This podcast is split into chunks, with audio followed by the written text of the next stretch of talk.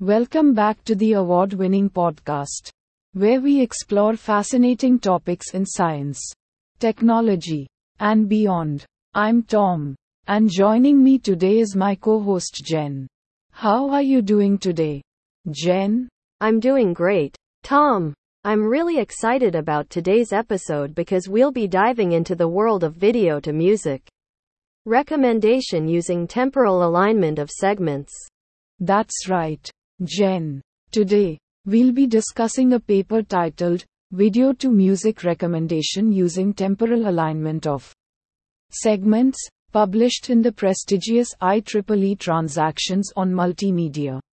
The paper is authored by Laure Prétet, Gaël Richard, Clement Souchier, and Geoffroy Peeters. In this groundbreaking paper, the authors explore the problem of cross-modal recommendation of music tracks to be used as soundtracks for videos, also known as the music supervision task. They propose a novel approach to improve the performance of existing systems by considering not only the full audio video clips but rather shorter segments for training and inference. Right, Jen. The authors found that by using semantic segments and ranking the tracks according to sequence alignment costs, they were able to significantly improve the results.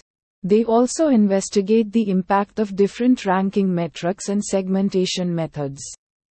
And what makes this paper even more interesting is its real world application.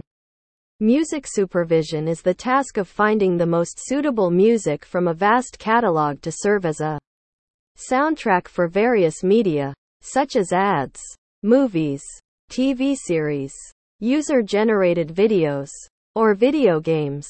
The development of an automatic music supervision system could revolutionize this industry by eliminating the need for manual work and extensive listening.